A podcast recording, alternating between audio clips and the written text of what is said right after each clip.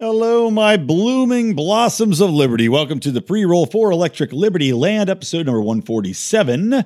And I want to tell you once again that you can join the Libertarian Party by virtue of using a Lions of Liberty link, which will, in turn, allow you a voice in the upcoming elections. Yes, we all know 2020 is going to be a hell of a thing. We have no idea who's running for any of the candidates yet. I mean, I think Kim Ruff's still out there. I think Josh Smith might be throwing his hat into the ring. Uh, an assortment of other people as well. And who knows what Amash is going to do? Who knows? Maybe we'll even get some Gabbard discussion in there, despite the fact that we agree with her on maybe two things and disagree with her on so many others. But hell, that didn't stop Bill Weld from becoming VP. Anyway, you can go join on up, and we get a little bit of dosh for that a dosh for that nosh into the libertarian apple, go to lp.org forward slash lions of liberty. Welcome to Electric Liberty Land here on the Lions of Liberty podcast, your weekly shot of culture, comedy, and liberty with your host, Brian McWilliams. Welcome, welcome, welcome to Electric Liberty Land, episode number 147. You can find all the show notes for today's episode at lionsofliberty.com forward slash ELL147. By the way, we're working on a uh, website upgrade. Well, what we hope will be an upgrade anyway. I'm hard at work, diving in, both hands, both butt cheeks, only one testicle, though. Got to save one in case I want to have another baby. Can't put that all into the Liberty bucket in case this whole experiment with the website backfires tragically, leaving me the shell of a man. Uh, more of a shell of a man. We already know that I'm a little more than uh, an empty casing for a Mr. Peanut that has been filled halfway with Liberty and the other half with just pure grain alcohol. However, today I'm not hungover, shockingly, despite the fact that I watched my precious Philadelphia Eagles absolutely shit the bed against the Dallas Cowboys, America's most hated team. God, I, I, know the Patriots have probably taken that mantle on more prominently, just as America's Patriots have taken on the mantle of most hated worldwide due to our ongoing policies of interventionism, of empire building, of uh, policing the world. The Patriots seem to have taken on the mantle of most hated team here due to their success and constant cheating. Which, yes, the Patriots are still cheating. If you're out there and you're a Patriots fan, you are definitely still rooting for cheaters. Uh, and of course, America, we're cheaters too. Our government cheats constantly. We constantly break the rules. Uh, we constantly are engaging in war crimes. We constantly are engaging in uh, cheating against our own people by virtue of spying, by virtue of ta- overtaxation, by virtue of stripping away basic liberties on state and federal levels. And the, it just goes on and on. Suffice to say, the Eagles lost to the Cowboys. I got exceptionally drunk Sunday night. And you know, I, I thought I was going to be down and out for a while, but here I am full of piss and vinegar, ready to ready to take on the day's news and bring you special people a little ray of sunshine. You know, like when it catches a crystal in the window that your wife put up there and that you hate because it makes the house look like a den of fucking hippie jerk offs. No offense to our resident favorite hippie, Ben Pangi. You should check out his podcast, by the way. Here's a free plug for Ben Pangi because I love Ben Pangi. He is a member of our Lions of Liberty Pride. You've also probably seen him in the Lions of Liberty Forum, which you can join by going to Facebook, typing in Lions of Liberty, and asking to join. Tell them you heard it here from Brian McWilliams while bashing one of his most beloved supporters who happens to be a hippie and who happens to have a podcast about hippie homeschooling and homesteading called the Homesteads and Homeschools with Liberty Hippie podcast. Yeah, that's right, baby. So check that out. And uh, you see, it's all coming back around, and it's all good. it's the carrot and the stick, man, you know? Sometimes you got to slap them, sometimes you got to give them a kiss. that's how we roll here on Lions of Liberty. Uh, anyway, let's get into the show. And the big news, I would say, since I've last done my uh, podcast. And of course, you should definitely check out uh, the review I did with Joker from Mark or with Mark last week on the show. And we also, Mark and I got together to talk about a, uh, we had an interesting conversation about borders. We had a debate that is now available to the Pride. Of course, you can go to patreon.com forward slash Lions of Liberty to hear that. We did about a 50 minute conversation about borders, about where we disagree on borders and uh, and border policy, coming to open borders, the welfare state, the impact of philosophy versus reality, and how we want to handle that. So make sure to check that out. Uh, that will be coming sometime down the line. I don't know exactly when though, but you can get it right now, right here, right now, right here, right now, by going to patreon.com forward slash Lions of. Okay.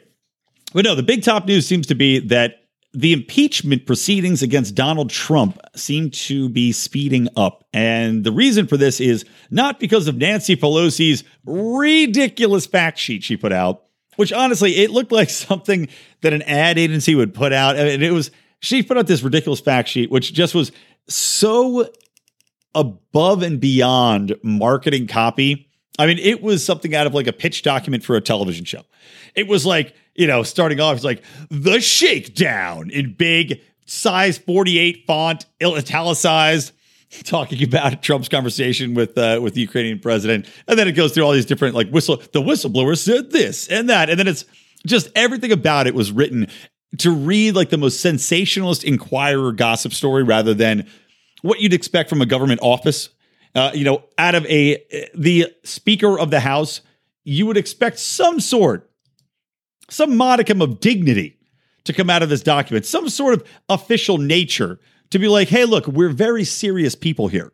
This is a serious proceeding against, I mean, we're talking about impeaching a president, something that's happened twice in the history of the goddamn United States. And now they're bringing it up again and have been bringing up, uh, what, for the last year and a half, two years? I mean, ever since uh, the, the Mueller bullshit came out.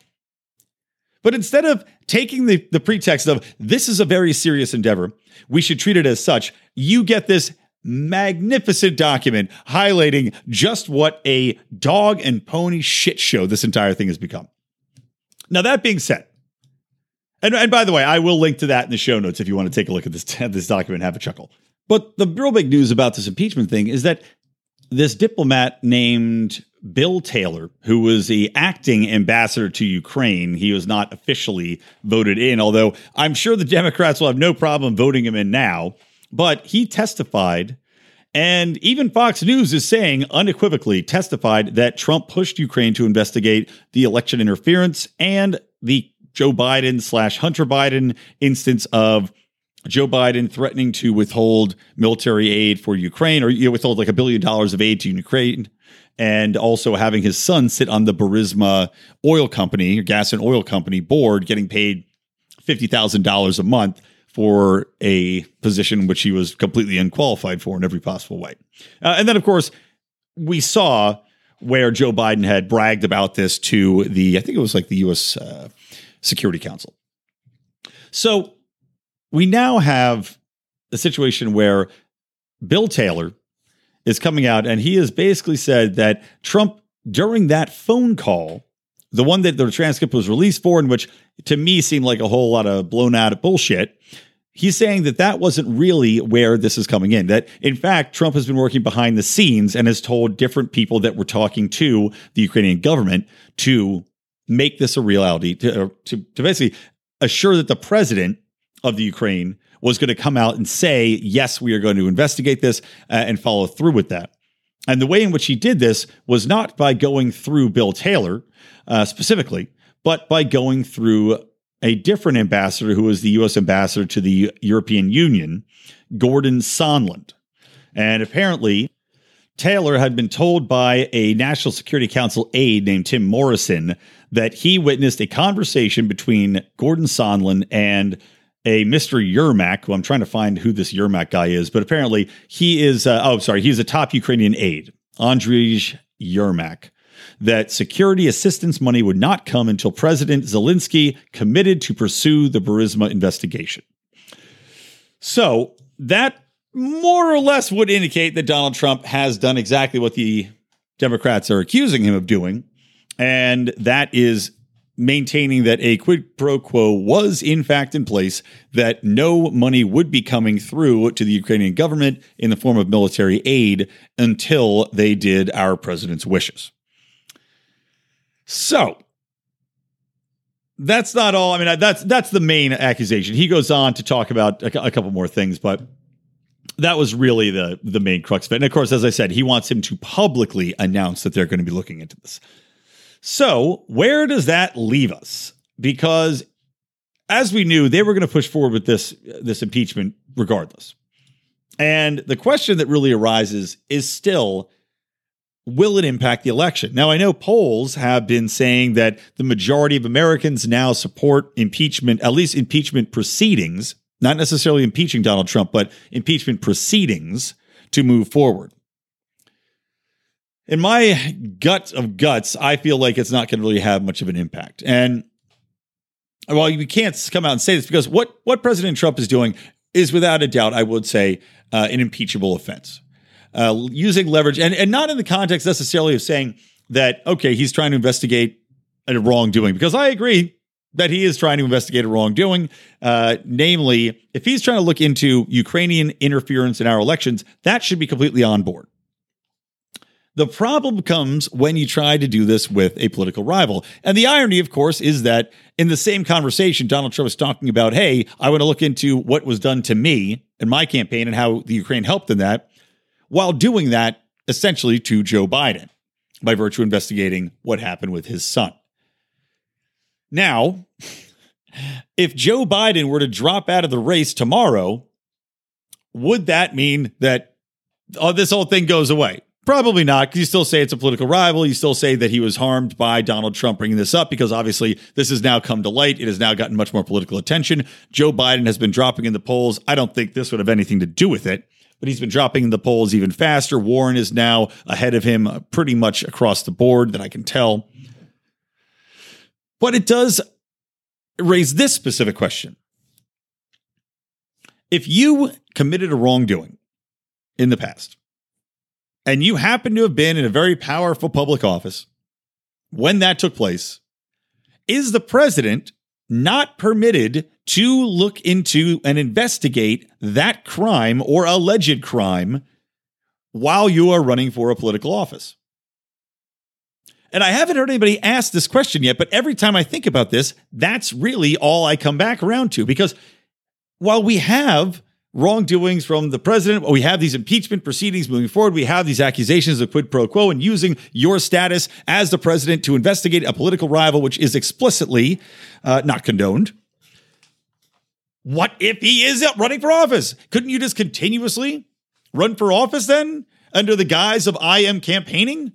I mean, if you have enough money, you could really run for some sort of campaign or say that you are a political rival to the president You've got a long track record of being this. You've obviously run for president. You were not exactly on the greatest terms with uh, Donald Trump in the last year you were in office before he take, uh, took over the presidency. So, are you given a get out of jail free card because of this?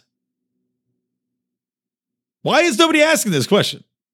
Because even if Joe Biden drops out tomorrow, even if he's no longer a political rival in, with Trump in the actual sense of running, you could still use the context of, well, this investigation should have never happened in the first place because only the president had the power to instigate this type of investigation on an international level. And I was his political rival. Thus, it should have never happened. Thus, I should be cleared. And you know, that's what he'll argue. You know, that's what all the Democrats will argue. That's what everybody who's on team liberal impeachment is going to say. I mean, shit, if anything, it almost seems like Joe Biden should be thanking Donald Trump for doing it in this ridiculous way because he has now been absolved of this crime. He has more defenders than he will ever have. He's now, if let's say Trump loses, he's going to have a Democrat in the White House who's not going to investigate this in any way. You don't want to upturn that that ship. You don't want to cast even more of a shadow on Obama's tarnished legacy that they keep trying to burnish. Like it's you know, it's like they're they're. I swear to God, there was some reference. God, I can't remember the, where it came from. But polishing the statue of Captain Picard, basically a reference for masturbating. But I envision that with a bronze statue of Obama, and that's what the Democrats are doing. You know, that's like the Demo- the new phrase for Democrats jerking off should be trying to polish the statue of Barack Obama. Because that thing is dirty. it's covered with all sorts of horrible juices, horrible smells, and uh, everything else, all the excrement that comes from being an underhanded political operative, which of course Barack Obama was. And they just cannot keep the rag off of it and they can't stop themselves from just doing it over and over and over again. So I'm interested to see if you guys have any thoughts on this you know, tweet them at me, of course, at Brian McWilliams, or you can post them in the form. But I do think that it's kind of fascinating uh, the way this is going to work out, wherein Joe Biden just is going to get away with it. You know, Uh, no matter what now, he's just going to keep walking the streets of the city of DC and feeling little girls' hair and sniffing their scalps or whatever else he wants to do in his spare time after he loses this presidential run. Or I might be totally fucking wrong. I don't know. It's just my opinion. All right, next topic. Let's get into what's happening with Syria. Now, obviously, this has been dominating a lot of headlines. We saw the Pentagon announces the official with troop withdrawal from Syria, and that has begun. There was, of course, hand wringing and pearl clutching by the media on both sides that this is now going to give ISIS back all the territory and they're going to really kick our asses and become a horrible force again. None of that's happened. U.S. troops pulled out, and there were only, I mean, we're not talking about thousands and thousands of U.S. troops, right? We're, we're talking about, well, actually, we are talking about thousands and thousands. I think literally 2,000. but you know what I mean. We're not talking about 40, 50,000 troops here. We're not talking about Afghanistan and Iraq troops. We're talking about 2,000 troops. And a lot of them were specialists uh, and not, not the massive infantry that you think of when you think of army. So they pull out. The Kurds then threaten, they say, okay, well, we're going to let all the ISIS prisoners go because there were a couple thousand ISIS prisoners in there, few thousand. What they ended up doing is actually letting go, I think, women and children, you know, people that were low level, uh, just kind of in with the ISIS fighters, but not really the combatants. Let some of them go. Now, I don't know what's going to happen right now because the latest news coming out is that Turkey and Russia, specifically Putin and Erdogan, of course, have made a deal. And I'm going to get into that in just a second, but I want to, I just want to run through kind of the ridiculousness that's happened over this whole concept of we're abandoning the Kurds. Now, I'd said in an earlier podcast two weeks ago that while I feel for the Kurds in that the US comes in, we're their ally, which raises the question of why are we allied and exactly what are they bringing to the table? Because to say someone's our ally means that they can really help us out. And it certainly seems as though we were allied with them for a very specific reason that is to combat ISIS. We shouldn't have been there in the first place. They got the benefit of us protecting them from Turkey and providing them with armament. Now, even when we pull out, we they say we're abandoning our allies, but you know, we didn't make a pact. We don't have a, an alliance to protect each other forever. And even if we did, that's fucking stupid. You know, all these allegiances that we've developed with countries, they don't make much sense in general. I mean, shit, we have an alliance with Turkey. Turkey's got nuclear weapons of ours over there. So if Syria attacks Turkey, we got to go and defend Turkey? Great. Now we're at war with Syria and by proxy, probably with Russia. Lovely. And you know, the same thing applies for, for Poland, and the same thing applies for South Korea and all these other places where you just go, why are we, why are we allied with people who, I'm sorry, are not going to provide the same strategic benefit or defense to us that they are that we are providing to them. And the Kurds, well, again, I feel for their plight of look, we're trying to have this homeland. We thought we had, you know, the U.S. here as a, a an ally in our fight. It doesn't mean that we should be sacrificing American lives. It doesn't mean that we need to stay there forever and risk having a war with Turkey because we're defending this band of Kurds. And it also raises the question of why the Kurds would think that we would be there forever and under what context are we promising alliances with these people? Is the US going over and saying we want to be here forever? Because if so, that's pretty fucked up. I mean, no way in shit should we be saying that we want to stay in these places forever. I mean, Christ, we've been in South Korea for fucking forever, for Germany forever, and all of our basically every base we've got all over the world should not be a permanent institution. There's no goddamn way. Maybe you could argue for a few strategic locations where you might say, okay, well, this is good for refueling. It might be good for uh, for certain strategic launches or defense. You know, if we got, I can understand, I guess, putting up missile missile shields in certain countries. Now, I don't condone it. I can understand it. But to say we're just going to keep staying here forever, no, thank you. So the Kurds had at some point to understand we wouldn't be there forever. To, to say we're abandoning them isn't even true. This was an alliance of convenience. We were helping them, they were helping us, and in truth, they were helping themselves because ISIS was a threat to them as well. ISIS was a threat to everybody in the region who had an established government that wasn't specifically aligned with ISIS. And never mind the fact that we also created ISIS, we armed ISIS, we trained ISIS. So we create this, this fucking terrorist group. Then we go in And we say, okay, well, now we're going to go and fight ISIS in Syria. So we're going to lie with the Kurds. The Kurds, of course, are an offshoot of a terrorist brand called PKK, which I can't remember the exact definition of it now, but essentially they are branded as a terrorist organization that wants to overthrow Erdogan's government. And even the United States has said, yes, they are a terrorist organization. That does not mean that they are, in fact, a terrorist organization by the strictest terms. They might simply be people fighting for their own freedom inside a country that has taken a strict turn in the way that they don't like. Doesn't excuse acts of violence against innocents, of course. But they've been branded as a terrorist organization by our own United States. Then, and the uh, the Syrian rebels, the Kurds that we're supporting, they are factually an offshoot of this group. Now, they've had much more success. They've established a pretty large swath of land in northern Syria that they wanted to establish as their unique state. They're going to lose that. Now, at least they're going to lose a portion of it. So, after the United States backed out, you've got the Kurds, you've got Turkey, there's some back and forth fighting going on there the Syria's border. You've got Assad who's still trying to get control of his country. Of course, the Kurds say, hey, we're going to go and ally with you. Meanwhile, Turkey and Russia are talking. Putin and Erdogan are getting together, and they agree on a ceasefire. You, the U.S. negotiated a five day ceasefire. That's expired. News just came out literally like an hour before this podcast. So I'm catching up to it in real time. Uh, and hopefully my analysis and understanding is correct. But from what I've read, what it seems to be uh, unanimous is that Turkey and uh, Russia have agreed that they are going to oversee this northern Syria area for now. They have uh, told Assad of this plan, which essentially is going to allow the Kurds to move back 20 miles, which is what Erdogan had wanted all along, uh, to get a border wherein they can't launch mortars into Turkey. Because he still views these people as a terrorist group, and he has a reasonable reason to think that. So these Kurds are going to move back. They're going to give up 20 miles that, that's right on the border.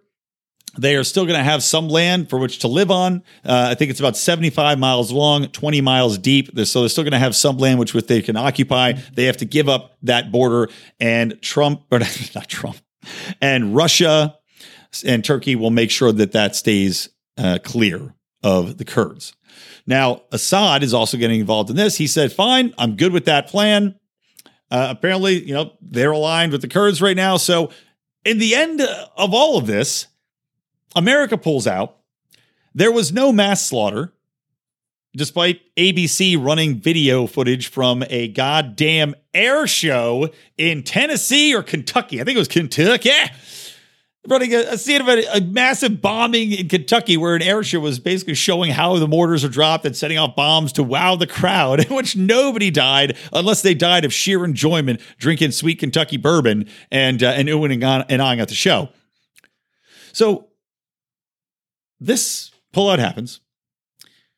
ISIS has not taken over this t- this area, especially because Russia has been fighting ISIS the whole time, and to the point of Trump when he was running for for office saying, "Why are we fighting with Russia if we're on the same side against ISIS in the region?" Yeah, makes a lot of sense. So now you've got Turkey, which is anti-ISIS. You've got Russia and Putin, which are anti-ISIS, and you've got Assad, who is also anti-ISIS. I don't think ISIS is going to do too well, guys. What do you think? You now have three well-armed countries that are all going after ISIS. I'm going to say that they're not going to take back that territory. In the meantime, the Kurds are safe. They ally with, with Assad. They're going to lose some of the land, but they're not massacred. It's not a great outcome for what they were trying to achieve, but it's vastly better than what the media predicted would happen through all this. But you know what I've seen through all this? Here's my takeaway.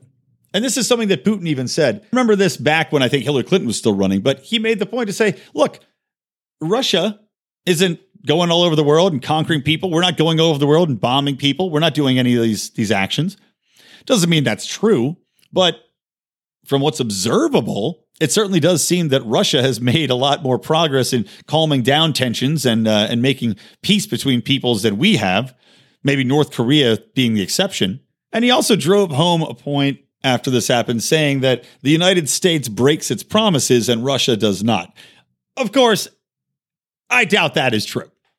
Uh, I'm sure Russia breaks its promises as well, but he's trying to you know rub a little dirt in our eye, and rightly so, considering what has uh, what has happened here. However, it ignores the basic premise in that the United States has a promise to its own people to not engage in ongoing warfare. When your president is promising an end to the endless wars and promising to not participate in regime change, that promise holds a lot more potency than does a promise to the Kurdish people who are using us as equally as we are using them. And that's a situation in anything, when you have any type of ally.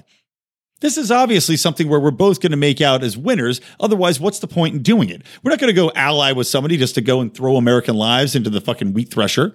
Doesn't make any sense. Naturally, we have to get something out of it, and you get something out of it. In this circumstance, you got a little bit of a buffer against Turkey. You got a chance at establishing your own state, which you were unable to do in the time we were over there. And in return, you helped fight a mutual enemy while being armed to the teeth.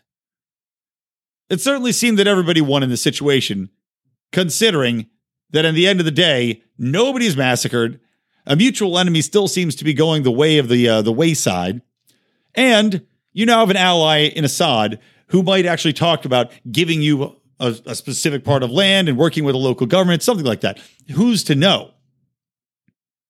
But maybe it'll turn out kind of like an Israel situation where you've got a portion of the government that's Kurds has its own way of governance in a way, or possibly like you know looking at Spain and the region over there in uh, in Barcelona.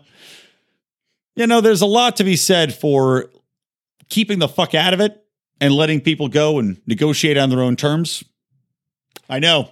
Think of that. Think of the brave new world that we've discovered, where in America doesn't have to be right in the middle of everything. That we don't need to be negotiating everybody's peace plans, that we don't need to be dictating everybody's terms. And instead, we just step back, sit down in a nice big lazy boys and lean back with our Mickey D's and a Coca Cola and just let these fucking people work the shit out on their own. Seems to be a prime example of that being just fine. And I could not give less of a shit about Russia having expanded influence in the Middle East in regards to teaming up, talking to Turkey, talking to Syria. You know why? Because it doesn't fucking affect me in any way. And it never, ever will. Now, a couple more things I want to talk about on this before I move on. Naturally, the House Democrats unanimously voted to condemn a withdrawal from Syria. Now, one of the things that I find particularly upsetting is that not one of these people had even the smallest requirement of testicular or vaginal fortitude to say, hey, isn't this kind of good for reining in the war state? Isn't this, isn't this a win for the American people and getting out of a war that we don't need to be involved in? Nobody can acknowledge that, of course. Nobody can acknowledge that because of one reason, and that's Donald Trump did it. If Barack Obama had done it, I guarantee you they would be crowing about how we don't need to spill American blood abroad in these, these nations for which they're having civil wars, for which we don't need to have a constant investment. And they'll talk about the amount of money spent that could instead be spent here on healthcare. But no, these people who talk about endless subsidies, endless taxation, and the need for a massive infrastructure spending bill and all these other things like the, the Elizabeth Warren plan, they are fighting to keep the military industrial complex strong, to keep us over there, and to keep spending money and expending blood. It, it just is mind boggling. And I'll tell you something that was interesting. A friend of mine, actually, who's been on the show, Toby uh, Marciano, he's been on the show. Uh, he's a comedian buddy of mine and was watching the debate. And I saw he posted on Facebook, but he said, you know, Tulsi Gabbard, he was saying that she is kind of one note, and I didn't agree with. I, I feel like she's got probably one of the absolute strongest things to talk about in the entire debate, and that makes it pretty prominent. But he did say that it sounded a little bit hypocritical of her to say that she supported us staying and defending the Kurds and that we'd abandon them, which she had said during the debate. To which I say, shame, shame, Tulsi, because I understand, as I said earlier, I understand where you're coming from. You can still have sympathy for people, but under that rationale, we'll just stay everywhere forever. If you're going to be consistent on this topic, if you're going to say we need to end the wars, we need to bring the troops home, which she has said in the debates, she said, I will bring the troops home. I want to bring all the troops home. You can't then turn around and argue that we need to stay there for the Kurds because the poor Kurdish people uh, are in harm's way. You can't have your soup and slurp it too. inventing new catchphrases. So it's pretty uh, shameful that Tulsi Gabbard agreed and voted with the uh, condemning of the troop pullout. Okay, how's about Sis? I tell you about somebody who can have his soup and slurp it too, and that's a man named Mance Rayder, otherwise known as Pete Quinones, and his podcast, Free Man Beyond the Wall. Now, you've heard Pete on my show. I've been on his show. He's been on Marc's show. We go roundabouts and roundabouts. And that's because we are of a like mind. We are people who enjoy liberty. We're people who enjoy uh, getting deep into topics, but also having a little bit of a sense of humor about it. Now, Pete does more interviews than I do. And uh, you know, that's not surprising because we can't all be this amazing at just talking solo into a microphone and having you guys just gobble it up, slurping it up like a delicious ham and split pea kind of chowder like they have at Pea Soup Andersen's if you've ever driven by that place. No, we can't all have that talent, but Pete is damn talented at doing interviews. I'll tell you that much. And he has some great guests on, both from the Liberty World and from without the Liberty World. And uh, pretty damn good at asking the questions. So check it out, guys. Again, Free Man Beyond the Wall. You could go to freemanbeyondthewall.com, give a shout to our boy, and give a listen.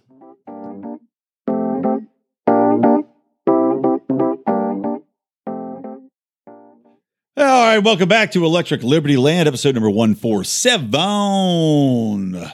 Lionsofliberty.com forward slash ELL147 for the show notes and uh, yeah, check those show notes out. A lot of different stories linked there, including the latest on Turkey and the Kurds, of course, the latest story about the impeachment, and a nice link about Tulsi Gabbard calling out Hillary Clinton. I wanted to get into this just briefly before I move on because we're talking about Tulsi, the naughty things she did recently. However, she also did some fantastic things which include her calling out Hillary Clinton as the warmongering establishment piece of trash she is. And this is, of course, in response to Hillary Clinton saying that Tulsi Gabbard is a candidate for Russian grooming and that she is a potential asset of Russia, essentially saying that she was just like President Trump working for the Russian government and actually, I'll just give the exact quote. This is on a podcast and is quoted as saying, quote, I think they've got their eye on somebody who is currently in the Democratic primary and are grooming her to be the third party candidate,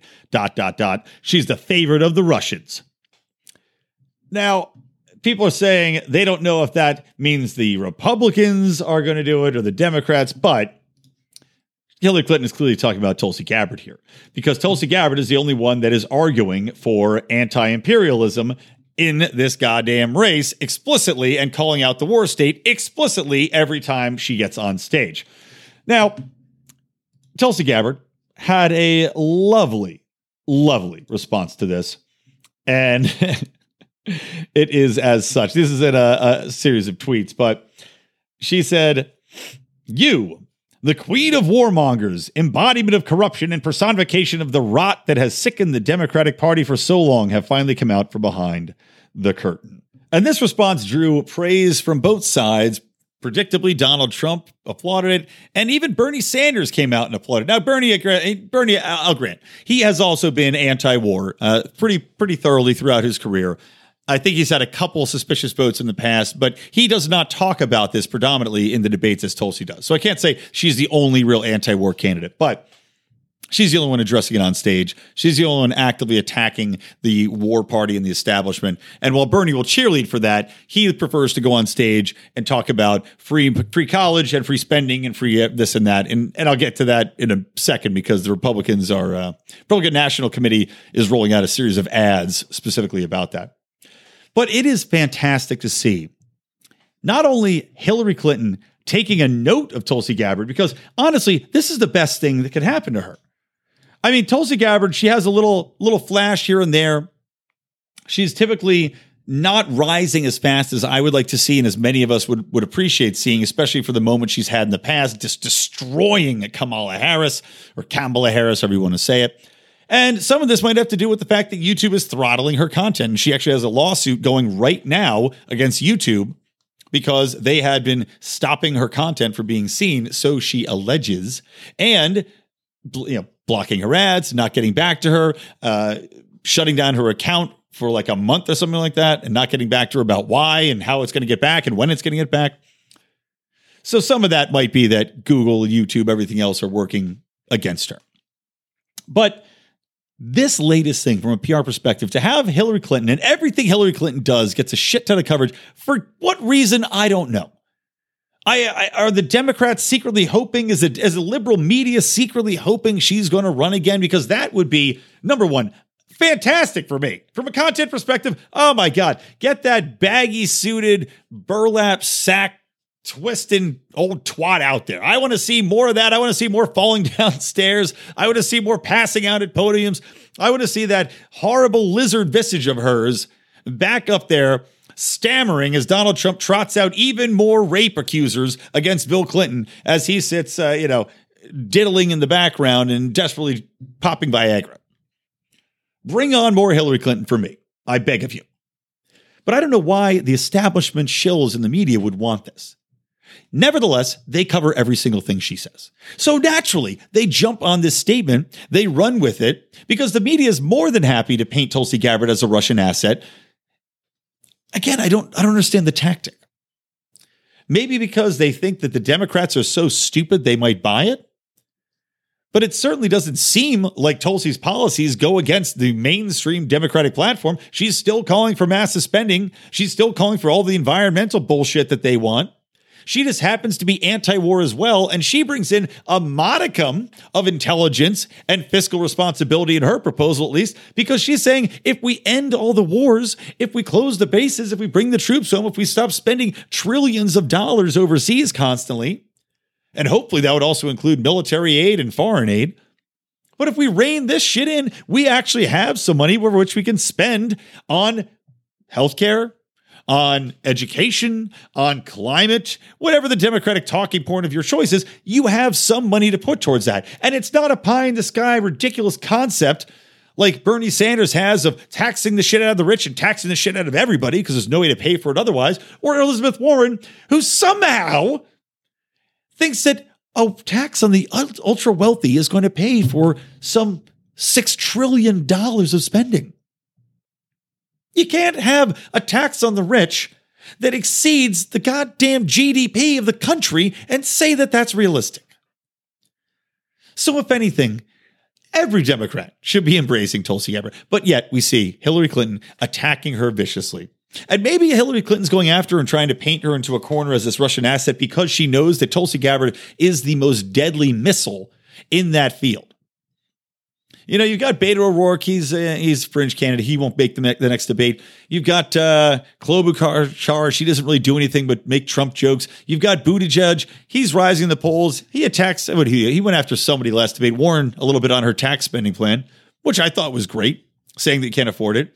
You got Biden who can attack people and has at certain times on policy, but still has the stigma of being an old, doddering white man, a male shill of the establishment, who, despite the fact that he's done some things Democrats like in his career, has done a lot of things that Democrats don't like, and they know they can hit him on it. So you've got Tulsi Gabbard. She's like the only sniper rifle missile in here that feels free reign to just attack people willy nilly because she was in the service. She's got this cudgel to use against people that are establishment that'll damage all of these people's investments. And I'm sure Hillary Clinton also was deeply invested in one way or the other in the military industrial complex. She knows that she's got to keep coming out and attacking Gabbard if she wants to keep getting those juicy speaking gigs.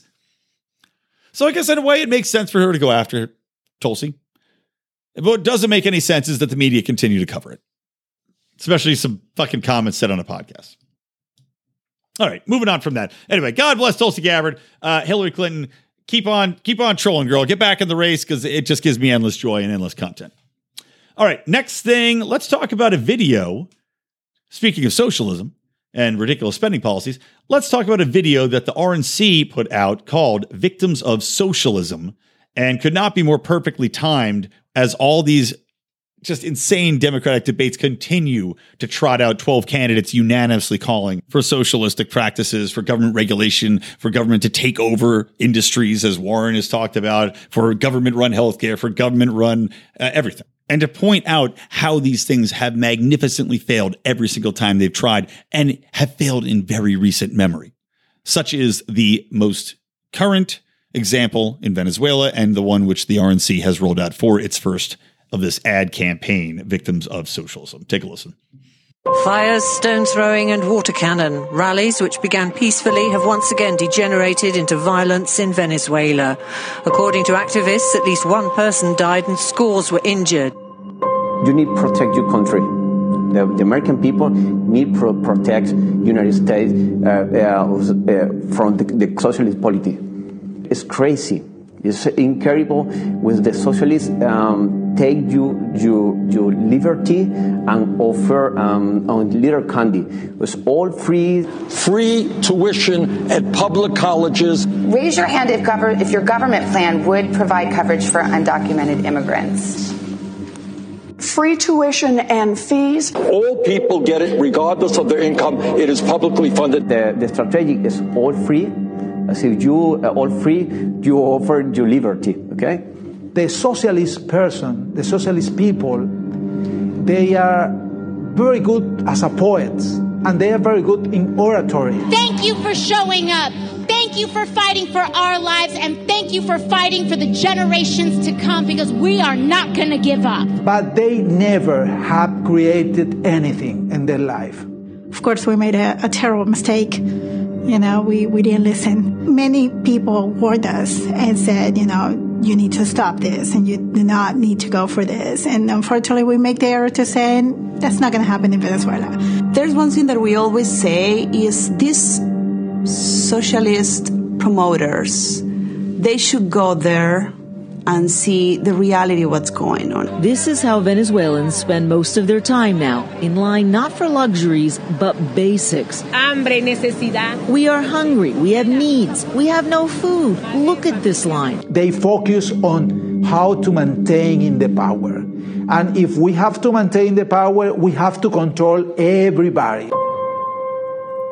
So there you go. Pretty powerful, powerful stuff. And if you've listened to the shows I've done in Venezuela, if you listen to Marc's show on Monday talking about Latin America, you know, you get a powerful feeling of just how scary these things are. And hearing people talk about it as you've got camera Bernie Sanders saying that he's a big fan of what Venezuela is doing. And you've got these people coming out and saying, oh, well, Venezuela, you know, is wonderful. And this is just U.S. sanctions are the reason that Venezuela has failed. It's good to hear from people saying the way it is. I like the specific quotes they use there that these people are poets because that's what this is. I mean, you've got a lot of people that are very artistic. They're pie in the sky. Of course, a lot of them are just fucking complete liars. In fact, all of them are liars, whether they know it willingly or not. But a lot of this is, it is, it's poetry of imagination. It's poetry of envisioning a life which we would all say, oh, yeah, that sounds great. And what is poetry if not for something that's supposed to elicit emotion?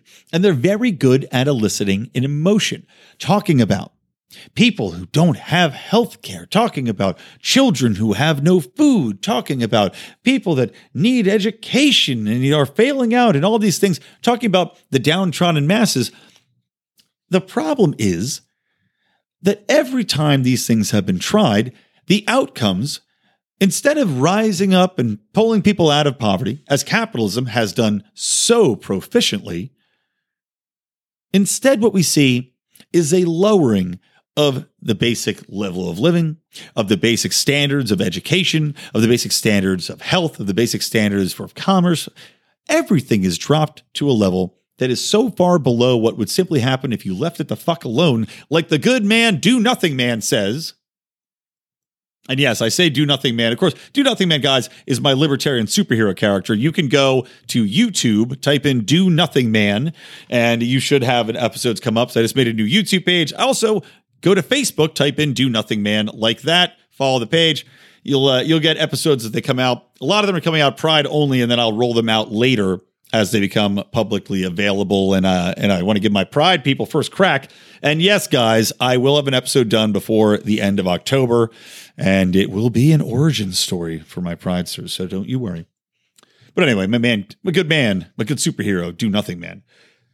If we just do nothing, you see greater outcomes for these people. I mean, people use Somalia as an example, right? They go, "Oh, why don't you move to Somalia if you think libertarianism is so great?"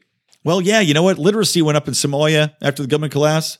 Uh, currency and income went up after the government collapsed. Pretty much everything got better in Somalia except one thing. And the one thing that got slightly worse was access to potable water because it became a little bit more difficult without the infrastructure in place that the government had been running.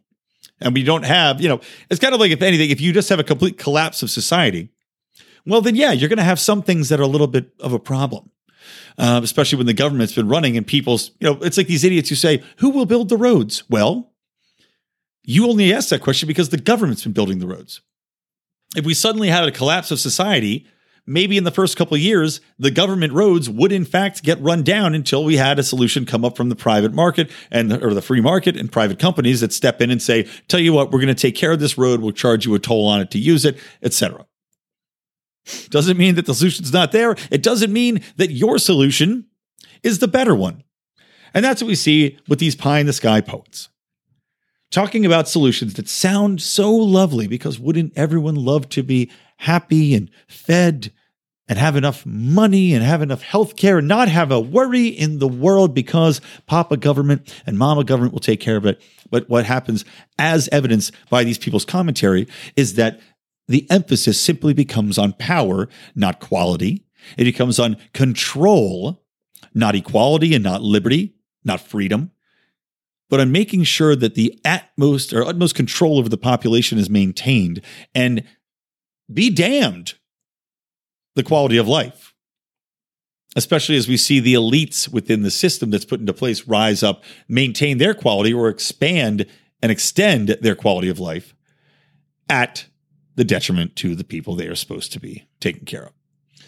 So, great commercial. I'm looking forward to seeing what else they roll out. And the timing could not be better because we are seeing every proposal coming out is worse than the last from Elizabeth Warren. Every proposal is more insane as far as the spending goes. Bernie Sanders is no better. Even, I was saying, even Tulsi Gabbard, she thinks she's going to pay for her plans by virtue of ending the, the war state. But even if you end all of the wars, and I think there was a general, or maybe even Trump himself said this, even if you end all of the wars, all of the budget that we have allotted to it, which is something like $860 billion this year. Actually, no, I take that back. It was extended to 1.4 trillion. I believe was what the the actual budget was tallied towards uh, for our war state. Even if you end that, it does not pay for these proposed plans. Even if you take all of it right now, like if you take all of the accumulated wealth of all of the richest people in the country, it still doesn't pay for even a smidgen of what they're talking about. And at risk of what? At risk of losing your ability to choose, at least risk of losing your ability uh, to decide what you want to do for yourself, what you want to do for your family. Fuck that. So good job on you, RNC. Timing is perfect. Roll it out, and I'll uh, we'll see. Maybe I'll play a couple more if they if they come up with some good ones. I think the next one coming out is going to be Cuba. All right, let's talk about let's talk about sex, baby. Let's talk about you and me. Uh, let's talk about a 12 year old girl who was arrested and faces a possible jail sentence, well, juvenile jail sentence of a year in prison because she was asked in school by a friend. She said, Hey, if you could kill five people, who would you kill? And what the mother says is that this, this girl was asked this question 12 year old girl who attends a uh, Kansas City middle school. She was asked this question and put her fingers into the shape of a gun, pointed at five of her classmates who were bullying her relentlessly went boom, boom, boom, boom, and then bam, shot it, pretended to shoot herself in that. Because she did this, whoever was at the school, you know, the, the school uh, officer came in, handcuffed her, arrested her, took her away, and now she is, like I said, potentially spending a year in a juvenile facility, which if you don't know much about juvenile justice facilities, and uh, I talk a little bit about this with my client Casa of Los Angeles, and CASA in general, who work with foster youth, they've really put a lot of emphasis on juvenile justice reform and diversion programs. You heard me talk about diversion programs two episodes ago, and I'll talk about it again because when you go into the system, this 12 year old girl who has never done anything violent in her life, she makes a gesture with her fingers as uh, and this is not just out of the blue. It's not like she's walking in every day and pointing at these five kids and going bam, bam, and threatening their lives despite the fact that this is a the school's no tolerance position on threatening gestures, right? This is this is why they're doing it. It's not like she did any of this. You've got kids that are allegedly bullying her, the school seems to have done nothing about that. So they're letting actual violence happen, right? Actual harassment happen. But if this girl responds with a hand gesture, which children have been using forever, now she has to go to prison. But anyway, if you put this girl in jail, right? Let's say that she is disturbed. You're going to put her in a juvenile detention facility. Now, when she comes out, is she going to be happier? Is she going to be less angry? Is she going to be less inclined to be violent towards classmates after these classmates who bullied her essentially led to her being put into this prison, this child prison? And now coming out, she spent this time in a facility. God knows what's you know what's gone in there what's what she's learned god knows what her experiences are now thrown into this you know this presumably non-violent girl thrown into a arena wherein you might have legitimate disturbed people you might have legitimately violent children in there so who knows what she's going to come out looking like who knows how her mental you know development's going to go and now she comes out now because she's been in this juvenile facility. Now her life's changed because now it's going to be more difficult for her to get into any schools. Now it's going to be more difficult to make friends because she's now has a stigma of being a mad woman, some sort of domestic terrorist in waiting, some sort of murderer who was caught at the right time. And be careful not to set little Julie off or she might go crazy and shoot up a school. All of this because a fucking retarded ass school has a zero tolerance policy. And instead of having a common sense approach of, hey, don't do that, or asking, why did you point your fingers at these girls like that? And talking to the girl and finding out her side of the story, maybe diving a little bit deeper to figure out why these things happen. Now, instead, let's overreact and arrest her. Absolutely tragic and just a sign of the madness that is taking over the psyche of America as led by progressives on the left. This is 100% tied into the madness that is being pushed forward for one sole reason. It's because they want to take the guns away, right? And any means necessary. This is more of the same. Even though there's virtually zero chance, right? Less than 0.001% that your child will die in a, in a school shooting. We have to push this madness wherein we're now arresting children. One kid got arrested for having a bubble gun. Another kid got arrested for I, I same thing like making a hand gesture, and now a 12 year old girl, a bullied 12 year old girl, gets arrested for making a hand gesture. Absolutely crazy. That's our idiot of the week, by the way. That's school district. Um, a couple more things I want to get into real fast. Then I'm going to wrap this on up so I can eat my dinner. Din din is this one is just uh, absolutely above and beyond. Actually, I'm going to end it on this. So you're filled with Rock the Vote. Remember, like Puff Daddy was involved with Rock the Boat and everything. It's like this stupid, quote unquote, nonpartisan organization that's trying to help people get out and vote, which is clearly, clearly run by the most Democrat Democrats that have ever democrated. They have put out a petition which urges voters to, quote, fix the broken electoral college with a national popular vote. Now, one could argue that the issue of rock the vote should want to, in any way, make the power of voting more prominent, right? I, I, I guess I could buy that. They're called rock the vote, so your vote should matter. One man, one vote, and that vote should decide who's president. Now, of course, this is aligned with any number of other liberal jagoff groups, including Common Cause, the Daily KOS or COS, Progress America, Roots Action, and of course Hillary Clinton after she lost and her supporters were hilariously crying into their little uh, little pussy hats, said that she should that we should get rid of the electoral college, that it should just be a popular vote, and by virtue of that, whoever wins this election, uh, you know, whoever has the most votes per population rather than relying on the electoral college to give people in non heavily populated coastal states the ability to have emphasis or influence on what the country does and how their freedoms and liberties are concerned. Well, they want to get rid of that and just make it make sure that it's the majority rule, aka pure democracy. And of course, as we know, pure democracy simply leads to tyranny by the majority, the absolute 100% of the time It inevitably turns to that if you have this, this sort of system in place. Now, what's funny is that we just had a Canadian election where Trudeau was elected and he won re election despite losing the popular vote. And what's hilarious is now you have conservatives over there calling to, to eliminate their system of uh, the Electoral College. And they want to have a pure popular vote on that side. So, just to let you know, this idiocy goes both ways. It's just, you know, it's sour grapes. But what's really interesting to read in this this story and this rock the vote, uh, what they're putting out there as far as trying to convince people is why this is a good thing.